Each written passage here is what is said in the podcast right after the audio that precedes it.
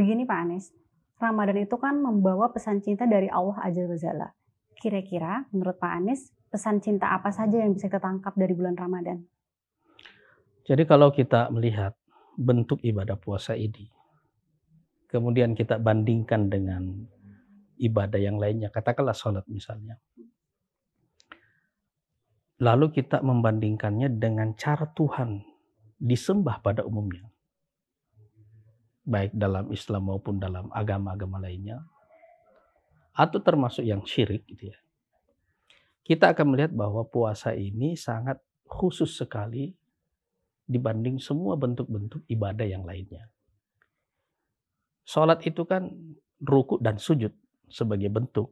Kan juga umumnya ada dalam bentuk-bentuknya ya. Yang hampir mirip sebagai cara manusia menyembah Tuhan. Tapi puasa ini nggak begitu. Puasa ini adalah satu penghentian orang berhenti melakukan sesuatu yang selama ini dihalalkan. Makan, minum, seks, atau hubungan suami istri. Yang semua ini sebelumnya adalah halal, tapi pada bulan ini dan pada waktu tertentu, bukan juga semua bulannya, semua harinya, cuma pada jam tertentu. Ya kan? Kita tidak melakukannya. Nah, karena itu Allah Subhanahu wa taala mengatakan dalam hadis qudsi kullu amal ibni adam lahu. Semua amal anak cucu Adam adalah kepunyaannya, adalah miliknya. Illa som kecuali puasa. Fa innahu li itu adalah milikku kata Allah Subhanahu wa taala. Wa ana ajzi bihi dan saya sendiri yang akan memberikan pahala langsung baginya. Teks ini tidak terulang dalam semua eh, ibadah-ibadah yang lainnya. Ini hanya untuk puasa. Karena bentuknya yang sangat berbeda. Jadi, yang kita lakukan itu adalah berhenti melakukan sesuatu yang selama ini dihalalkan. Ya kan? Apa yang membuat kita berhenti melakukannya?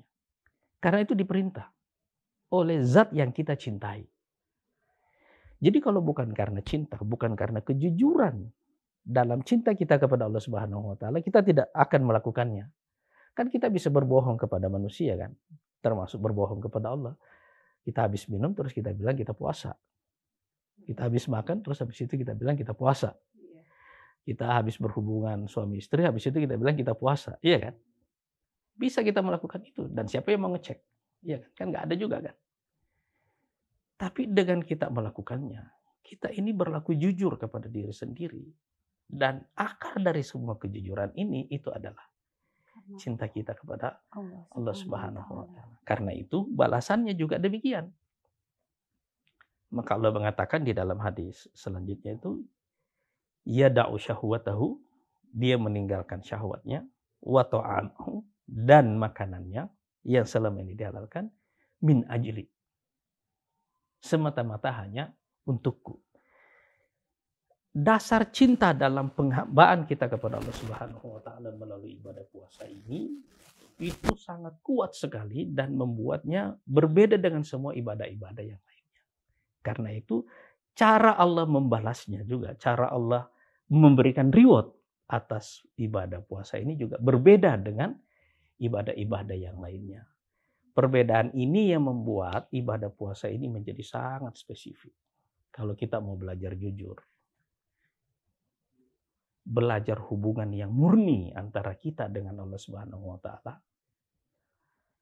Belajar hubungan yang tidak uh, disertai, tidak dicampuri dengan kepentingan-kepentingan yang lainnya adalah ini. Puasa, puasa. ini. Jadi puasa ini adalah cara kita mencintai Allah Subhanahu wa taala secara jujur dan cara Allah memberikan reward atas ibadah puasa ini juga menunjukkan cintanya yang besar kepada sang hamba itu.